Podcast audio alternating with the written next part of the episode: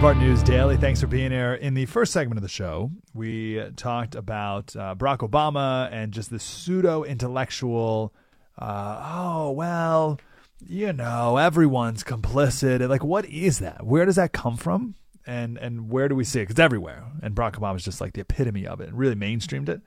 Uh, but it, it's the opposite of moral clarity. This is a time when we need moral clarity, and uh, him and people like him are uh, are trying to muddy the water. So we talked about that the first hour. Then we uh, I want to play here though the second hour about William Wilberforce. Now I don't think we have in here. You got to subscribe to SiriusXM because we had a guy call in. And this guy is like living in Wakanda land or something. It's unbelievable. The the uh, what he got out of this story and just would not let go of it. Was pretty funny, but that's for the uh, that's for Sirius XM podcast. Uh, for this, for our purposes here, um, we have to figure out how we are going to win the abortion battle. I, I have I I get it, but I cannot have patience for the person who says, "Up, oh, we lost. That's the end of it. It's a loser. Uh, just forget about it forever." It's like no, no, no, no, no, no, no. it must be won. We have to figure out how. No other issue would you be like, well, listen, Ohio voted for open borders, so you know it's a loser. So I guess we just got to be done with open, you know, forget about the closed borders now. Ohio doesn't want it. Can't you would never do that? You never like, well, Ohio wants uh, higher taxes, so you just got to, you know, lower taxes is a real political loser, so we should just have higher. You would never do that about any other issue, and we shouldn't do it about this one either. There's a way to win, but I guess first we have to resolve ourselves that it is something worth winning.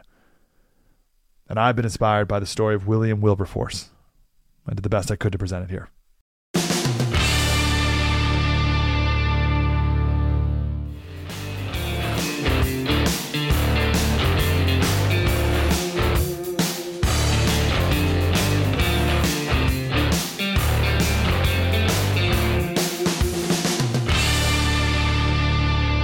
in San Diego, a uh, how old is this kid? He's young. The he's like he's in middle school. So what? Are you, what are you? Thirteen in middle school. He got suspended from school for two days, banned from sporting events for wearing blackface to a football game. He's wearing blackface. This kid wore black. You believe today? These all white kids today. He wore blackface to a football game. You know what he really did? We got a picture of it.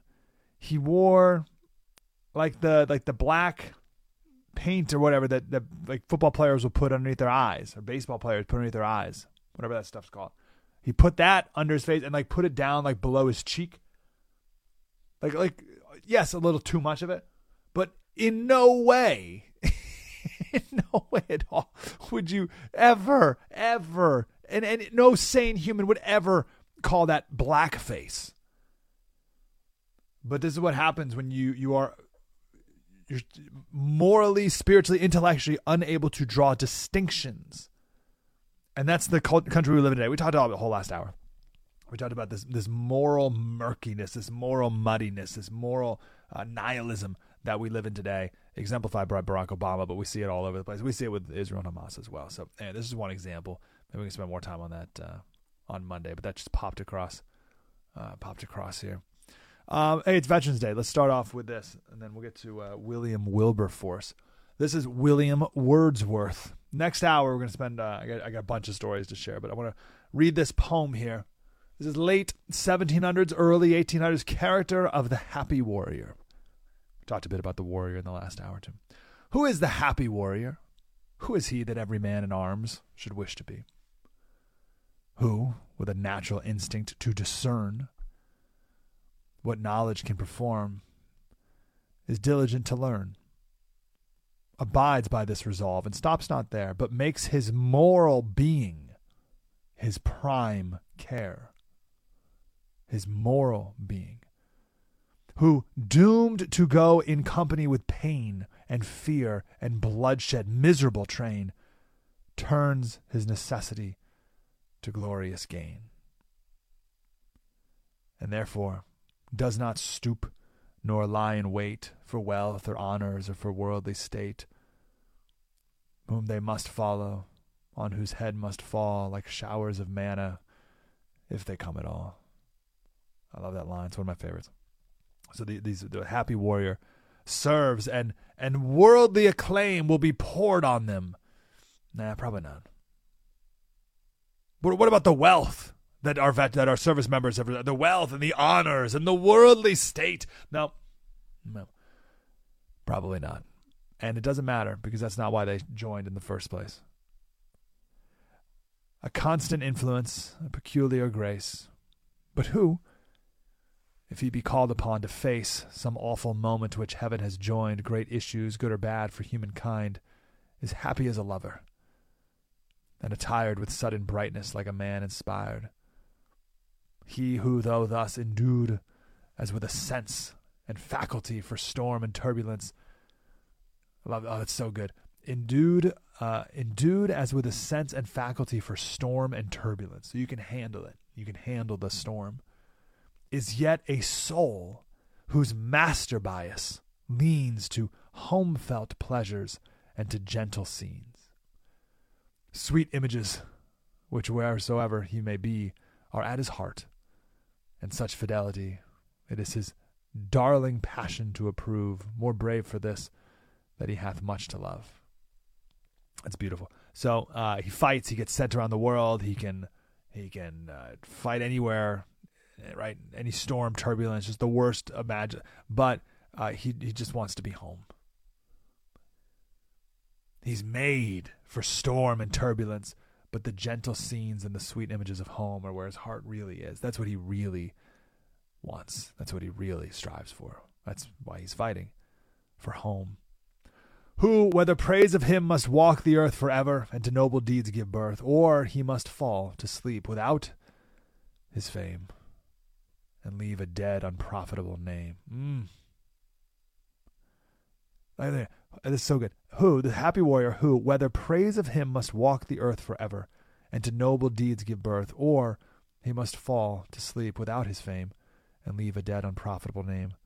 So it doesn't matter whether he lives on uh, this this life of of people, you know, worshiping him wherever he goes because of what he did or dies on the battlefield. It doesn't matter. Finds him finds comfort in himself and in his cause. And while the mortal mist is gathering, draws his breath in confidence of heaven's applause. This is the happy warrior. This is he that every man in arms should wish to be.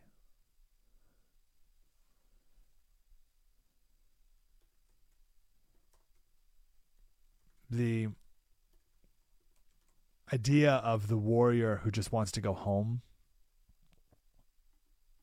is a uh, wonderful theme.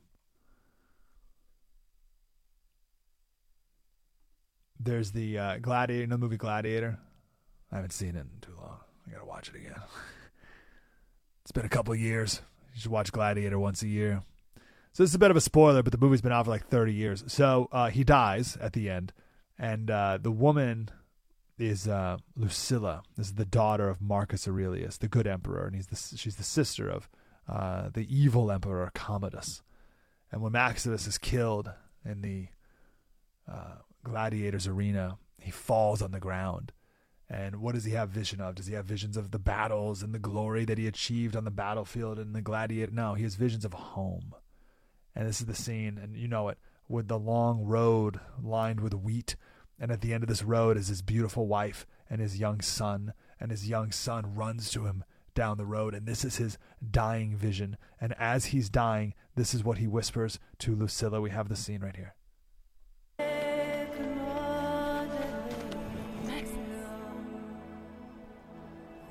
Lucius is safe.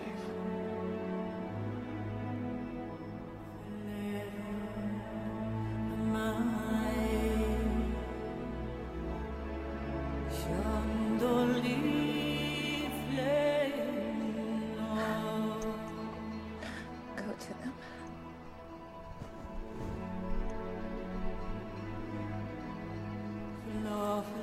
Says Lucius is safe. That's her son, who she thought Commodus might kill. So his final words were other centered, just like a warrior. It wasn't about me. It wasn't about my life. It was about the safety and future of, of a child. And meanwhile, all he wanted to do was go home and be with his family. And that's when Lucilla said, Go to them. Because she, she can tell that's all he's thinking about his wife and his son. Earlier in the movie, uh, uh, Marcus Aurelius, the good emperor, he tells, he asks Maximus, Yeah, this is when they're in like the tent, and he says, uh, "When was the last time you were home?" And Maximus says, two years, 264 days, and this morning. That's all he wanted was to go home.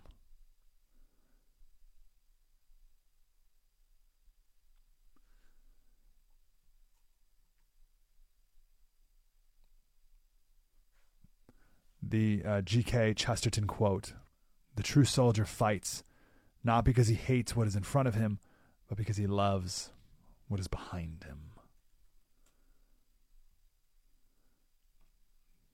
Happy Veterans Day.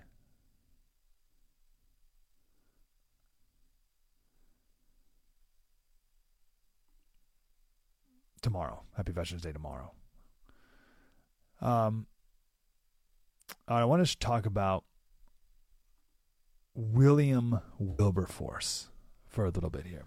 You have to read the book. I have it here somewhere. It's called Amazing Grace. It's about William Wilberforce by Eric Metaxas. Uh, beautiful book. Pretty quick read. And Metaxas is great. I love reading Metaxas books. Uh, maybe there's a word every three pages. It averages maybe one every three pages is a word. I to, I don't even know what it means. I have to look it up.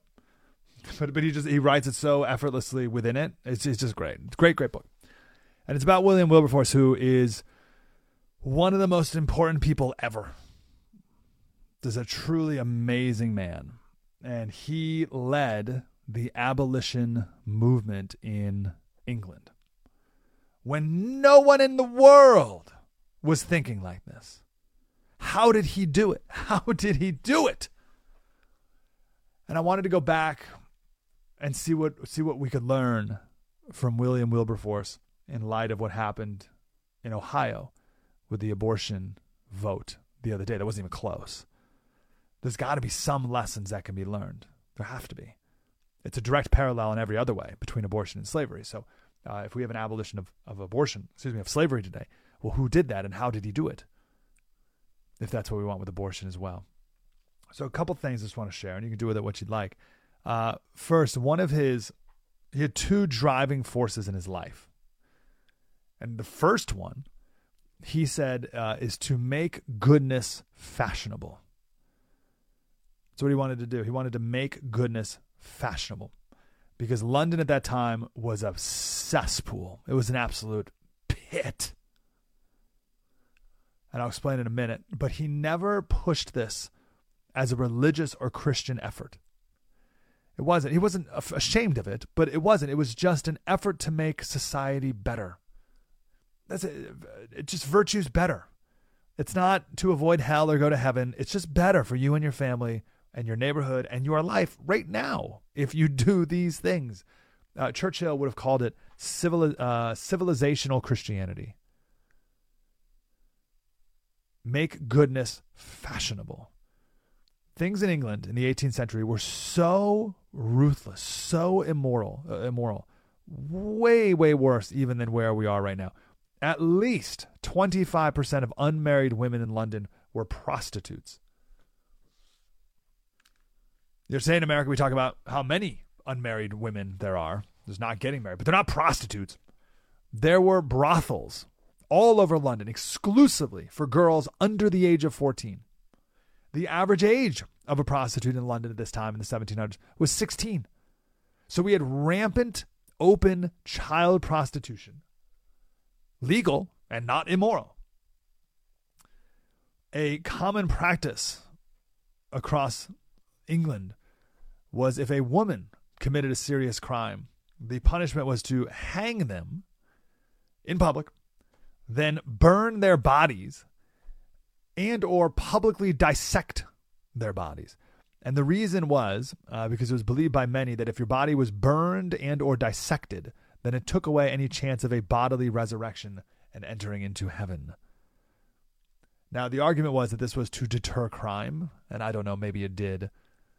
But as uh, Wilberforce said, it also coarsened the souls of those present and that's where we are today. We have coarsened souls. This came up yesterday about how numb we are to the evils around us. There was also rampant animal abuse. There was a thing called bull baiting. So bull baiting is they have a bull and you stab it a few times and then you unleash the hounds on it. You unleash the dogs. And there was a particular breed of dog that they would breed with a big head and big jaws and a little tiny body because it was harder to throw off if it had a little body but a super strong bite. And the bull would uh, buck the dog, the dogs, and the dogs would go flying in the air, and then they land and they'd either break their neck or break their back, and then and then sometimes the dog would get up and attack again, and the people would cheer. Cheer. That that dog, by the way, that breed, uh, they're called bulldogs. So that was entertainment. I'd, I'd argue we're not much better today when it comes to entertainment. It's just different. It's just different. I think what we watch today is just as um, just as brutal to the soul as that. I do. Uh, I guess maybe the different that that was worse because it's live. I guess well, at least we have this um, we have this like protective force where it's like, oh, it's, I'm just sitting on my couch and it's on a TV, so it's okay to watch this brutal stuff. There's like one level of disconnect between it, so we think it's like fine or something. I don't know. A man was watching this this bull baiting once. He said it was the most barbarous act I've ever saw. He said I was up in a tree and I was afraid the earth would open up and swallow us all up. or I was I was afraid the earth would open and swallow us all up. It's a great line.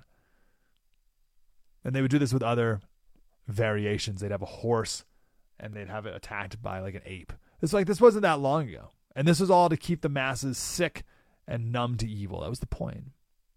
And today we're just as sick and numb. We are. And it's out of that society. This is why Wilberforce started with this, because it's out of that that slavery it could exist. And same thing today. It's out of a sick and numb society that abortion is even able to exist. Someone called in the other day. I don't. I don't want to dunk on a caller on here, but he said uh, we got to stop worrying about abortion and we got to focus on uh, on bigger issues that that have real generational impact. Hmm.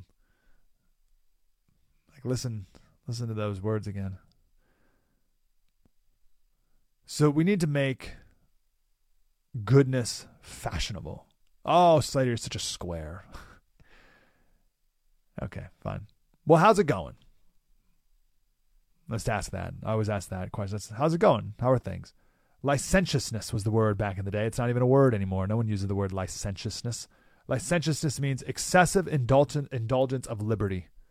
We think freedom and liberty is the ultimate, and this and this is where we go wrong because this is where the pro-choice crowd wins because they say I think even in issue one I even think it used the word liberty. Like liberty. How are you guys hijacking the word liberty? You Democrats on the left, you, you pro abortion people are using the word liberty, but they definitely use the word freedom. Because we've we've we've messed up. We think that freedom is the ultimate goal. We think freedom is the ultimate end. We think liberty is all that matters. And now, oh, we got liberty, great. You can do whatever you want. It's like, oh no, no, that leads to something that uh, our our forefathers called licentiousness. It's freedom without virtue. And here's what you get: licentiousness. We used to have a word for it. it was bad and now we don't have a word for it. So we have to get to the root of the immorality in our country, and virtue is, is, is what we need. It's not freedom for freedom's sake. It's freedom for virtue's sake. It's freedom so you are free to pursue virtue. Again, uh, freedom is the beginning of the story, not the end. If you make freedom the end of the story, then you get abortion. Oh, you shouldn't do that. Ah, freedom. It's like, oh well, I get, I get, yeah, it's freedom, I suppose, but no, that's not the point. Freedom's not the point. It's freedom so that. And then when we we live in a in a country again, in a society again with virtue, then people's eyes will start to open up and we'll become more sensitive to the terrible things that go around us all the time. We'll wake up to the million abortions that there are every single year that people just brush aside as uh, not a not a political winner. And a lot of time it's Christians who need to wake up. It's the pseudo Christians who need to wake up. William Wilberforce, he went to the uh, one of the leaders of, of the of the London community, and he was trying to get him on board with the morality order. It wasn't this wasn't even the abortion thing or the uh, the slavery thing. This was just on the morality. Uh, they were going to issue some proclamation uh, about morals, and he was trying to get this this uh, you know person of note to sign on, and uh, and the man said, "Oh, so." So you wish to be a reformer of men's morals? Look then. And see there what is the end of such reformers. And he pointed to a painting of Jesus being crucified on his wall. So he's saying, Oh, yeah, there you go. You want to be a reformer? You're going to end up like him? Okay, good luck. Good luck, Bill. So this is a very odd moment because we're in the house of a wealthy nobleman who is willing to have a painting of the crucifixion of Jesus in his house. And then when presented with the, the opportunity to promote virtue in his country, he goes, I don't know. Kind of sounds like you're just going to stir up some trouble. You know? And I don't I don't want to. Let's just let's just keep the child brothels open. You know, freedom. They're free to do what they want. People need to be free to do what they want. Who are you just going to come here? You're just going to make a mess of things. You know? It's like, man, you, you have a picture of Jesus on your wall. And you're not going to take a. And I think there's a lot of Christians that are like this today. A lot of Christians will be like, I'm not for it. I would never. But, you know, separation of church and state. You know, I, I, I, I can't be expected to make any moral declarations about things. You know, who am I? Look what happens to the troublemakers.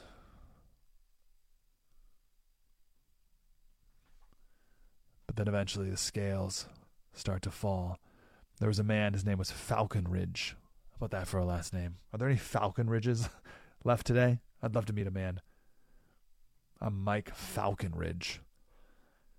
So this guy, he wrote about the conditions of the slave ships, the British slave ships. People have never seen them before. There was no Twitter. They didn't know. Just sugar just showed up in London. But this this uh, essay wrote about the decks underneath the slave ships and how they would uh, they would stuff so many slaves underneath the ship, the ship that the slaves would have to lay on their sides. They couldn't. They, they, couldn't even. You couldn't even lay on your back. You had to lay on your side. You couldn't stand up. You couldn't breathe. There's no fresh air, and there was one chamber pot. So every, you couldn't get because you're all chained together. So you couldn't even get to it. And so everyone just defecated where they laid for weeks, and they got boils and sores and sick. And on the journey, they call it the middle passage. On the journey, a third of them would die, and then the rest were so sick, or many of them were so sick they couldn't even be sold, and they couldn't even work and it was horrific. He said, he said, it is not in the power of the human imagination to picture a situation more dreadful or disgusting. That's what he wrote to the people of London. And the dead were just thrown overboard. And they run to the ship for weeks at a time. I'm about to get on an airplane in a couple hours. And uh, the last uh, flight here, I was in the very back seat, very back corner next to the bathroom. And it kind of stunk. And the guy next to me was big guy like a big strong guy. And but he was like all in my, you know, and it was an hour and a half. I napped most of it, but it was still like pretty uncomfortable. It kind of smelled, kind of tight, and uh, an hour and a half, and we taxied for like twenty minutes. So I kind of know what it's like to be on a slave ship, is what I'm saying. But it gets even worse. September 6th, 1781, there was a ship called the Zong. Z O N G. You can look it up. I'm not making it up was a slave ship from Africa to Jamaica. 470 slaves were stuffed underneath. And they were stuffed underneath for weeks before they even set sail. Weeks before they set sail. And the journey, the guy who was piloting the, the ship or the, the captain, he was he just it was terrible. And the journey didn't take a couple weeks like it was supposed to. It took four months. And the captain had a problem. So many slaves were dying that he wasn't going to make any money on the shipment. Because if they get if they die, he doesn't get any money. And if they're so sick they can't work, he doesn't get any money. So the only way he could get any money was if he made an insurance claim.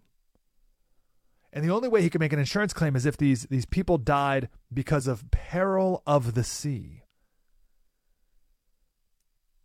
And and the peril of the sea was uh, he claimed uh, it didn't rain, so there was no water and that was a peril of the sea. And then the insurance company would pay him money. It would be $4,000 in today's dollars per slave. So the way to make that happen was to push slaves overboard alive. So think of the horrors of this, right? So first of all, these Africans have never even seen the ocean before. They've never seen the ocean before. Never seen like a boat before. And and like what what like what is going on? Am I in hell? Like this must be hell.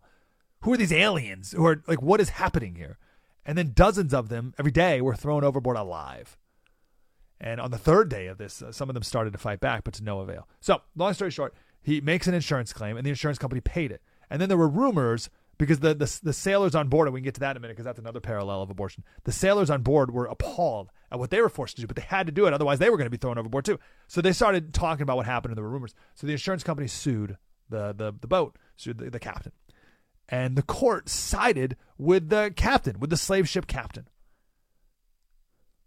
over the insurance company. So then there was an appeal. And one of the sailors, who was so disgusted with himself for being involved, testified in court, told the whole story, gave proof that this was a willful murder of these slaves. And the court again sided in favor, of the slave ship captain. The court said it would it was be as if horses were thrown overboard. No big deal.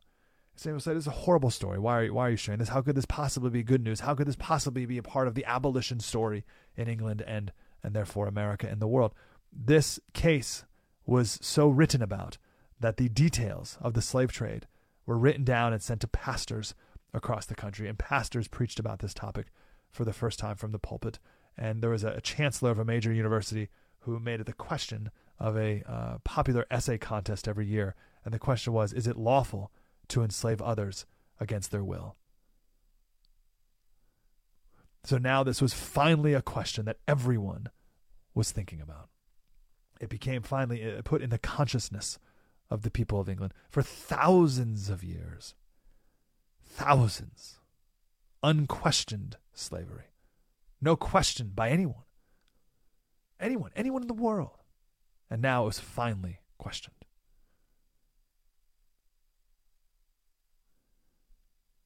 So what? So I don't get it. What's encouraging about this? It took years for people to see the truth. Well, it took thousands of years, but then even when the, the movement first started, it still took many years. And we're just not there yet when it comes to abortion. We're not there yet. And American support of abortion is exactly proportional to the morals of our people. My friend Jesse Kelly he wrote on Twitter, he said, There's no politician who can save us if the people do not change. We do not have a politician problem, we have a people problem. Either the people change or this place is finished, and it should be. I heard this analysis uh, from uh, Joseph Backholm. He said, People don't like abortion, but they vote for it anyway. Why? Because they view it as happiness insurance. Again, this ties in the, the William Wilberforce uh, first started with the morals of the people, just in general, and then slavery. And, and they're directly tied here with abortion as well. So this guy says uh, abortion is viewed by most people as happiness insurance. The sexual revolution has conceived, excuse me, convinced the world that it is impossible to be happy if you're not having as much sex as you possibly can. That's the sexual revolution. You have to be having sex. Sex is happiness, and it's the only way you can be happy is to have sex all the time with everyone, no matter what. You got to go out tonight. Go out tonight. Just have sex with whoever you can find. So abortion is necessary because pregnancy inevitably results if you're having lots of sex. Of course. Your kids today they call it body count. What's your body count? I see these man on the street interviews with these young women, and and like, oh, I've had sex with twenty men. You're like, what? What are you talking about? What do you mean? Of course, hookup culture makes people miserable, which makes it somewhat ironic that babies die and the adults are miserable anyway. That's the way it is. Sadly, not having sex is seen as more unthinkable than killing your baby. So until we destroy the lie that sex equals happiness and you need to have as much sex as possible with random people all the time, people will continue to see abortion as a necessary evil and vote that way because that's just the way it is. Like I, I must be having sex. Like sexual revolution says we must have sex all the time constantly with everyone. No self control ever. right? All these other virtues that used to exist chastity, purity, modesty none of like those are all out the window. So you got to have as much sex as possible. And if we're going to do that, because we have to, then we have to have an insurance policy. We got to have an option.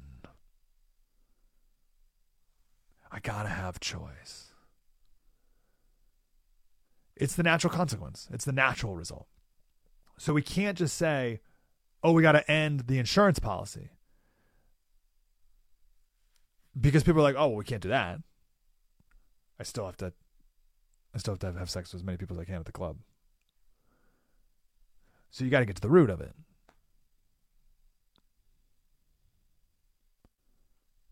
We have licentiousness celebrated. Look at our pop culture. And it leads to people uh, uh, feeling that abortion is, a, well, of course, I mean, we need it. How could we live without it? I got to take a break. I'm going forever. The abolition movement took decades. That's my point. We spent 50 years fighting against Roe v. Wade from a legal standpoint. Well done. Well done, Trump. But also well done. A lot of it took a lot of people. Trump just couldn't come out of nowhere and do it. It wasn't just like he executed at the end, but there were uh, 50 years of people getting to that. But 50 years of work behind the scenes. And now it's time to focus that same energies on people's hearts. And we can't give up. Please, just because right now, because right now, the way things are framed, this is a losing thing politically. We can na- we can navigate it properly and, and like incrementalism and all. We can do it right, but generally, please don't give up on the cause.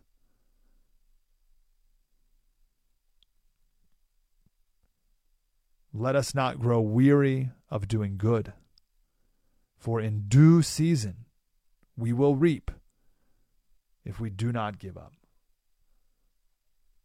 I love Bible verses that don't sound like they're Bible verses because people hear them and you're like, oh, that's a pretty good quote. Let us not grow weary of doing good, for in due season we will reap if we do not give up.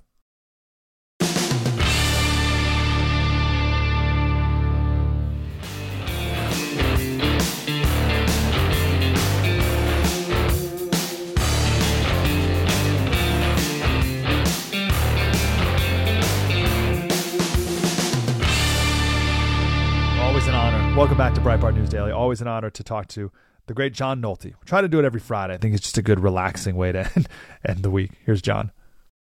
Hey, John, how are you? Good morning. Thanks for having me on. Good to, to you. talk to you. Uh, lots to chat about. I want to start off with a little celebration here first. Breitbart.com, thriving, growing, doing amazing. Jezebel.com, not so much.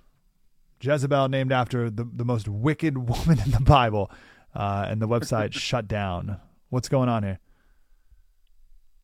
It you know Jezebel launched uh, about 15 years ago, and it always felt to me like it was out of step. It it always felt to me like it was one of those 2003 snark sites. Um, it just felt out of step to me the whole time, uh, even though it was launched in I guess 2007, 2008 and it's a left it was a left wing feminist site and um you know pro child murder pro everything left wing uh embrace the every hoax that the left could come up with the russia collusion hoax and whatnot and it you know it hung on because it was owned by a huge um a huge uh, publishing company but it never made any real ripple in the news cycle. I, I, I probably in its 16 year history, I clicked on it two or three times. Maybe I clicked on it more, but I forgot. And finally, just couldn't hold on anymore. It just they finally had to face reality. And when a left wing site goes down like that, especially a left wing site with a brand like Jezebel, you know that it it's dead. It was just dying over there. And if you look at the comments, I, and I was surprised it even had comments. That that's a good way to tell uh, how a left wing site is doing or any site is doing, it, it, you know, it would put a piece up and maybe get four or five comments. So there was no action over there. There was no community whatsoever. It had no community at all. So they finally had to give up and just shut it down, uh, which was probably something they should have done years ago. But pride stopped them because the site probably wasn't making any money, but it was just a pride thing because it was a left. You know, the left doesn't like to admit that anything fails. So now it's finally gone, and we all get to make fun of it. And the best part of it is that they admitted that they talked to at least two dozen buyers and nobody wanted to buy the thing. So I would say it's done forever.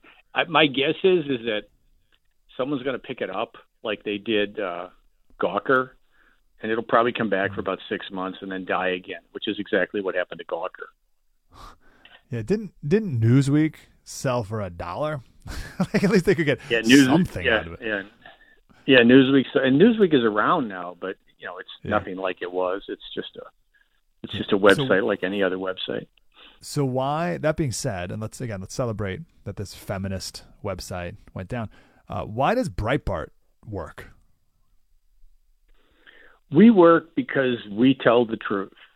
That's why we work. It was very easy for me to declare Jezebel a misinformation site. You know, if I were to write that piece and just call Jezebel a left wing site, nobody's gonna nobody cares about that because of course they're a left wing site.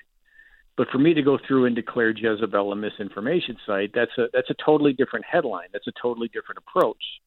That's a much uh, more enjoyable piece for me to write.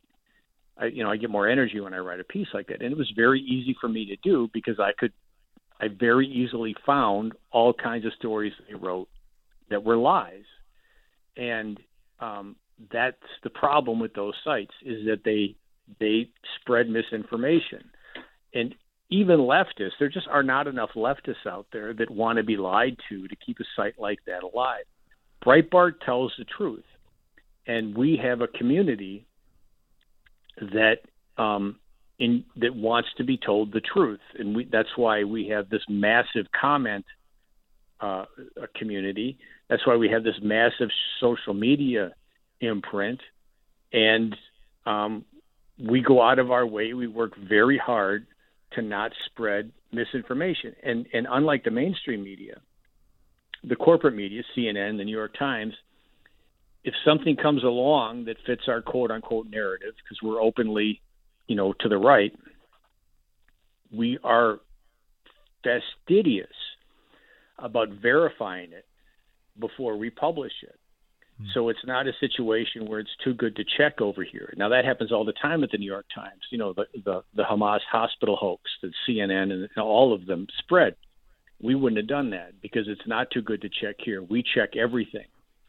Um, and people can count on us. Now they may not agree with some of the things they do. They may not like some of the things they do. A lot of people don't like the things I write, but we don't lie to anyone. And I think people respect us for that. Plus, we cover all the news. We have a great team that covers all the news. We don't miss anything. We're fast, uh, and we have great writers. So that combination has kept us has kept us going. And you know, Alex Marlow is just a terrific editor in chief. I say that even though he's a friend of mine, but that's just objective, objectively true. And and Larry Solov, who's also a friend of mine, you know, these guys know what they're doing, and they've put together a great team, and we just run a great web website. I am a consumer of Breitbart News um, as well as a writer for it. We uh, someone called in, must have been post election. I forget what the context was, and he said, um, "You know, we just can't trust." uh, you know, whoever anymore. All we can trust, you know, is Breitbart.com and and uh, well, we used to trust Fox and, and um, well, I guess that's it. I guess it's he could couldn't come up with a second source. Uh, and I was like, oh yeah, that's that's probably about right. Um, you mentioned John. I, I really want your your take on this uh, about uh, abortion. You mentioned Jezebel, and they're very pro uh, killing babies, I believe, as you put it. That's pretty harsh words there, John. Uh, but I think we've got a lot of frustrated people call in saying that abortion is a is a political loser and just give it up already, man. Enough of this, all right? Just let them kill the babies and let's win some elections here.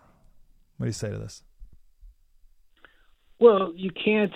What's happening with abortion is unfortunately what's supposed to happen.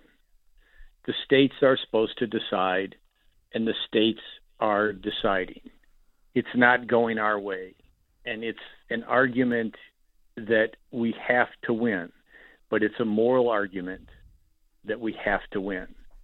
Um, this is the way it's supposed to be. This is what we wanted when we said we wanted Roe versus Wade overturned. Um, I would like to see the Supreme Court declare the murder of the unborn unconstitutional because the the unborn have constitutional rights. I don't think that's ever going to happen, but I think that's what should happen. Because that's not going to happen, The states are going to decide because Roe versus Wade was terrible law. Take the morality out of it. It was terrible law. There is nothing in the Constitution about abortion. There's nothing in the Constitution about the right to privacy, which is where abortion was found. The whole thing was just invented. So terrible law removed, Roe v. Wade removed, as it should have been. It goes to the states. Now the states are deciding, and and that's the way it should be. Now we have to we have to win the moral uh, argument, and um, one of the ways we're going to lose the moral argument, I think, is if we try to force these these 15 month or 15 week or these 20 week laws on people. It, it has to be a moral persuasion, um, and we have to take a better temperature of these states before we start forcing laws down people's throat. One of the things you have to look at with abortion is is unfortunately the long game let's say you pass a law, a 20 week law today, but it backfires. How many babies are going to die overall? If it backfires, is it going to backfire for 20 years? Hmm. Is it going to backfire for 20 years and all these babies are going to die for 20 years? As opposed to if you try to make a moral case and then you can pass a, a law, a 15 week law or a 20 week law in 10 years? Mm. you know, the difference between how many babies are going to die in 10 years and 20 years, that's a lot of babies you save. And that's the way we have to look at it. Now, the problem, of course, is that people on our side, the base on our side, is demanding these laws get passed immediately. And that puts these politicians in a very tough position. And it also creates politicians that want to win, so they say, This is what I'm going to do. So politically, it's a sticky situation. But you know, hopefully it'll work itself out. Yeah, Trump, and I, so I'm pro life guy. Trump a couple weeks ago did an interview with someone, and he took like this incrementalist approach. I think as you were just describing, and a lot of pro lifers got on him hard.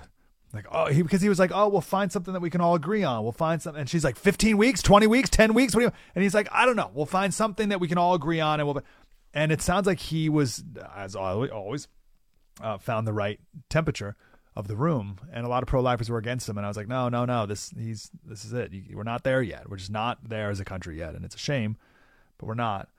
Um, we had a bunch of people call in and write me emails uh, saying, Slater, we got to give up on it. We got to give up on it. And my thought was, listen, if if Ohio voted to have an open border, there's no way you would call in and be like, Slater, give up on this border thing. You know, right. it's a loser. Good point. It's a real loser. Ohio said open borders. We should have open borders. The people aren't ready for open for closed borders yet.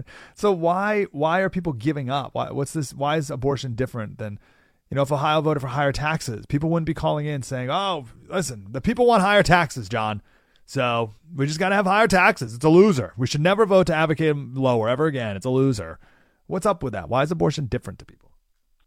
I think it's because a we're used to it, and b uh, there's a disconnect from it.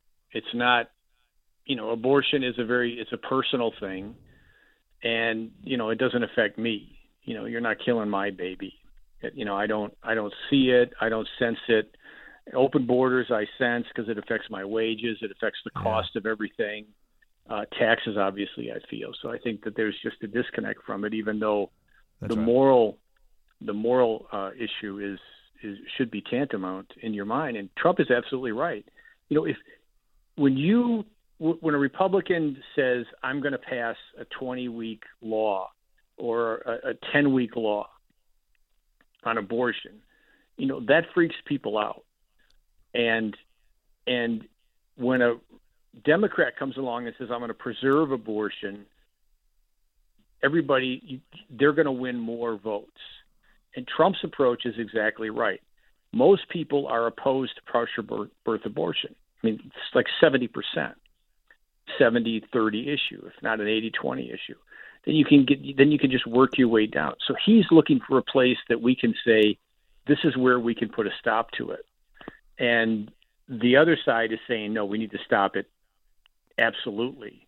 Yeah. And they're going to, their approach is going to result in more dead babies than Trump's approach. And you have to look at it, unfortunately, from a math point of view, because that math point of view is the moral point of view if if you're living in the real world.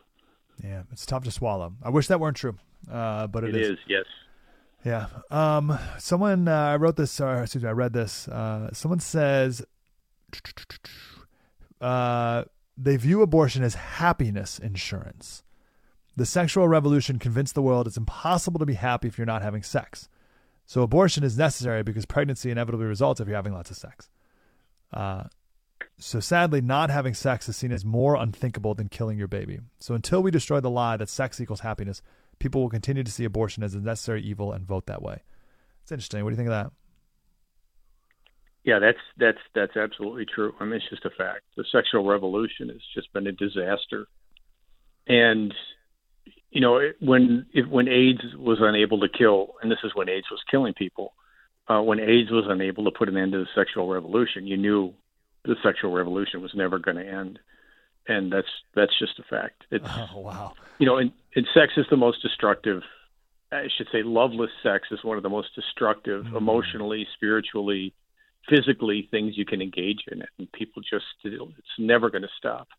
Um, and I I have no idea what the attraction is. Even when I was a single man, I never understood it. Um, thank God. And uh, but it's never going to stop, and it's so destructive. It's such a terrible thing. My last question on this one: uh, You said uh, it's an argument we have to win. Uh, why do we have to win it? Because I know there's a lot of people that just want to give up on it. Who cares? Why do why do we have to win it? Well, it's it's a moral imperative. It's it's. I mean, babies are dying human beings are dying, and they're dying for for what? For convenience purposes. They're dying because someone just wants those babies out of the way, and no one is asking a, a woman to raise that child, to put that kid through college. All they're asking a woman to do is take responsibility for her actions, give it birth, and then she can walk away from the child.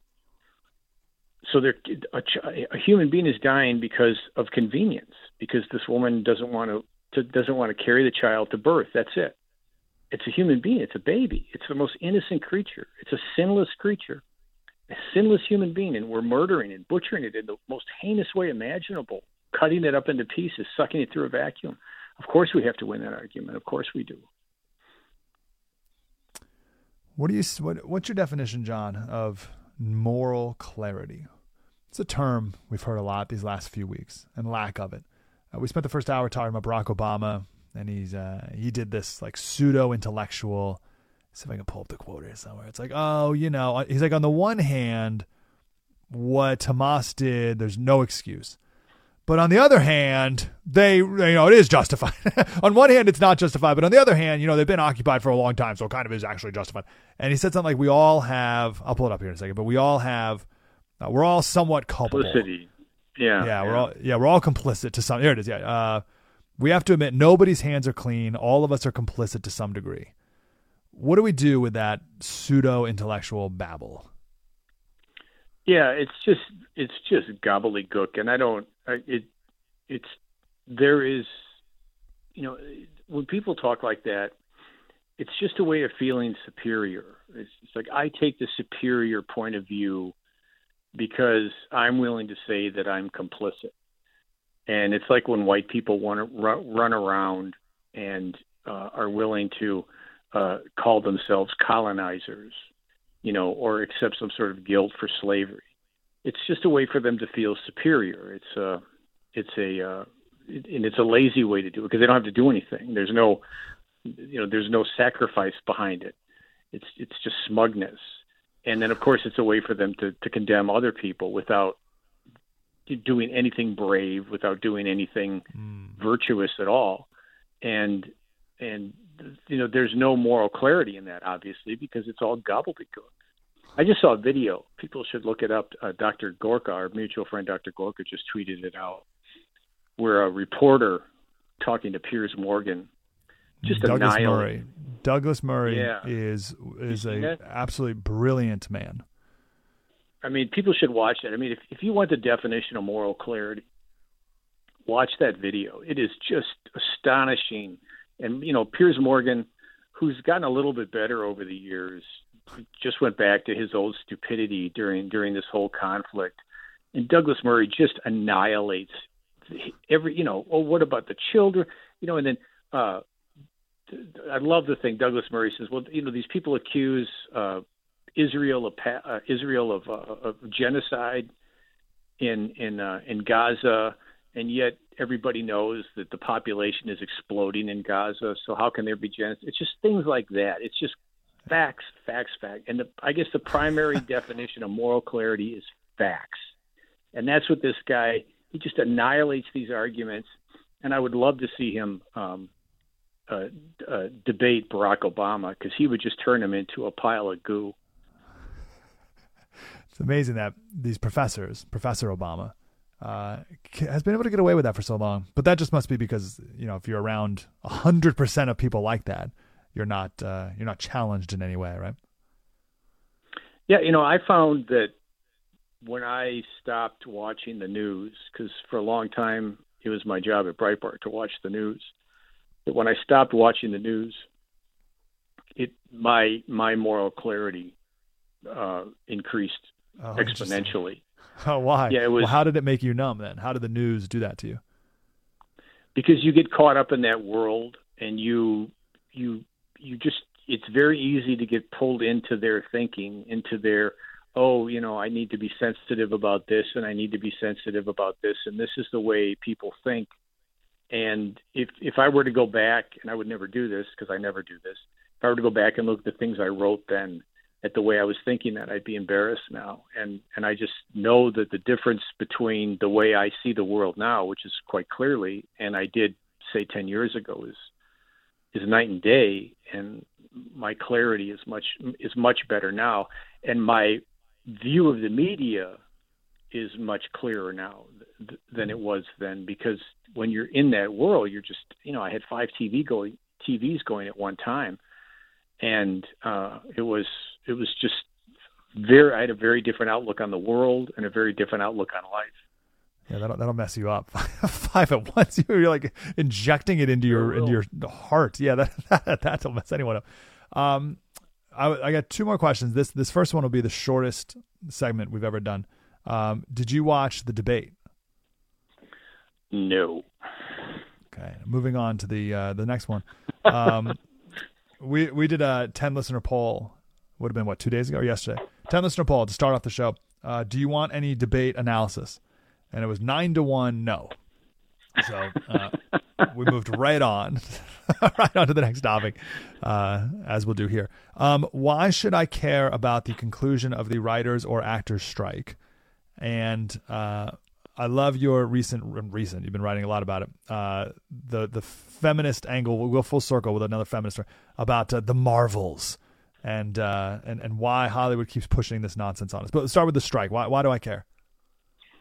There's nothing to care about. Uh, it's. Uh, I you, thought you were going to give no us something. To, no, oh, I thought you no were. Reason to care.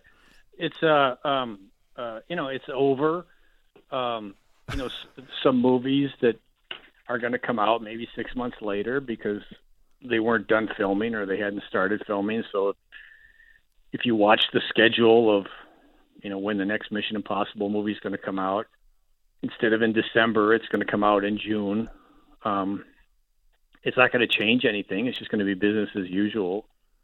So there's you know there's no reason to care about it. Uh, it's over. That's all. It's a it's an inside thing. Okay. But the only way it's going to affect your life is you know you might have to wait six months to see whatever movie you want to see. uh, what about the uh, the Marvels? And uh, this is great. Someone wrote uh, about how the Marvels and the reason this this movie about female superheroes isn't going to do well is because men won't go see it. So men are the problem here, John. Yeah, that's. I mean, there's there's 150 million women in in the country, so the I mean, you don't need men to make a to make a box office hit. If if 20% of the women in the country go see the Marvels, it'll be one of the biggest hits of the year. So the men, you know, you don't need men to make a box office hit. You don't even need, you know, 50% of the women to go see the movie. If if you know, if 30 million women go to the movie, it'll make it'll make 300 million dollars. So yeah. you can't blame men if the Marvels tanks. and it looks like the Marvels is going to tank. It's that's just the dumbest thing I've ever heard. that's great. Um, I I didn't see the trailer for it yet. Uh, I saw like 10 seconds of it, but uh, the new Ghostbusters movie. But the comment I saw, someone said it's crazy to believe that the original Ghostbusters was a comedy, and this new Ghostbusters seems like a very serious, like a, like a Dark Knight kind of like like uh, heavy movie. Uh, mm-hmm. Which do you prefer? Did, uh, how about this? Do you prefer the, the Ghostbusters and Batman in their original forms as comedies and camps, campy things, or in their dark, sinister, uh, who even is the bad guy kind of thing? Well, I you know the original Ghostbusters was a mix of horror and comedy, um, so it wasn't really just a straightforward. Not that I remember. Um, my issue with Ghostbusters is that it's not really franchisable because it's it's such a simple concept, which is what made the original brilliant. You really can't branch it out. Um, and I've seen the sequels, including the one with the original cast in '89, and I I just don't think it's a very good movie. Um, and the other movies haven't been very good because there's not much you can do with the concept except repeat it. And I saw the trailer for this new one, and I who I mean, so what if New York is freezing? I just don't. I just don't get it. But I, um, the uh, uh, the Batman. I like the Dark Knight trilogy. I thought Christopher Nolan did a did a great job with that. But I also enjoyed the first two Batman movies that Tim Burton did. Um, I don't like the campy TV show, the one with uh, with uh, uh, you know the one from the '60s with the Joker and all that. I, I, I never cared for that. Even as a kid, I did. Um, I don't have the quote in front of me, but it was one of the comic book writers who is credited with first making. I don't know if it was. I think it was the Joker, like evil. And he said it was the biggest mistake of his life to un, to open up that Pandora's box that made Batman darker and darker and darker of a movie. Like literally, like like to the point where you can't even like see the movie now. It's like all black, which is like theme thematically too. It's like so dark. And he said it was the biggest regret of his life. Yeah, I like no, I like the darker Batman. I think I think the dark. I do. I think the Dark Knight is a great movie. I didn't like the latest Batman movie, The Batman. I, I didn't think that was a very good movie. But I do uh the darker Batmans I like, and I I didn't like Batman versus Superman. Uh, I thought those DC movies were pretty bad. But um, you know, it all depends on how well it's done. But that the Dark Knight with the with the Joker, uh, I thought was, was a fantastic movie, and it was it worked because it was an allegory of the war on terror, um, and you know it had some real depth to it about what was going on at the time, but it very brilliantly disguised it uh, through a through a terrific story. Um, so it, it's not just dark that I like; it's it's how it's yeah it's how it's executed and what it means. Do, do you have any uh, any thoughts on on Veterans Day? Well, I just think it's important to remember that everything we have is because of of those men. I mean, every these it's unimaginable to our generation, and we see it now. You know, people are just crybabying over what's happening in Israel, and that's because our generation even my generation, I'm, I'm 57, has no concept of war, no concept whatsoever of what war is, how horrible it is, because you know the last three wars that we fought, this country has fought, have just been stupid wars where we've tried to fight quote unquote moral wars, and they've gone on forever, and we've been hidden from the from the from the reality of of what it is, and um, and now that we're watching what's happened, what's happening in Gaza, which is totally righteous, people are just freaking out because you know they're used to uh, pretty wars and and everybody talking in the, the correct way about wars, and Israel's just doing what needs to be done, but we just can't imagine doing what what the, these men have done over the generations to to protect our way of life, so that we can sit here in front of our computers and on our iPhones and not have to worry about anyone breaking in our doors and live our peaceful lives and stream our TVs. I mean, those guys yeah, gave up everything for us. Talk about which which Batman genre we prefer the most. Exactly, uh, our our luxury problems. Nolte NC on the Twitter and of course all over Breitbart.com. John, always good to talk to you. Thank you, sir. Yeah, you too, buddy. Have a good weekend. Thanks, man. You too. Thanks for listening to Breitbart News Daily this week. Uh, on Monday, Dan Gainor will be here. Also, Mark Houck uh, is the guy who's arrested for uh, being at the uh, pro life or a uh, abortion clinic a couple years ago. Was not arrested on on the scene, But then Joe Biden, when he was in office, said, "Oh, we got to go get that guy." His Department of Justice went back and got him. So we'll talk with Mark coming up on Monday's show as well. Have a wonderful weekend. We'll see you then. Spread the word.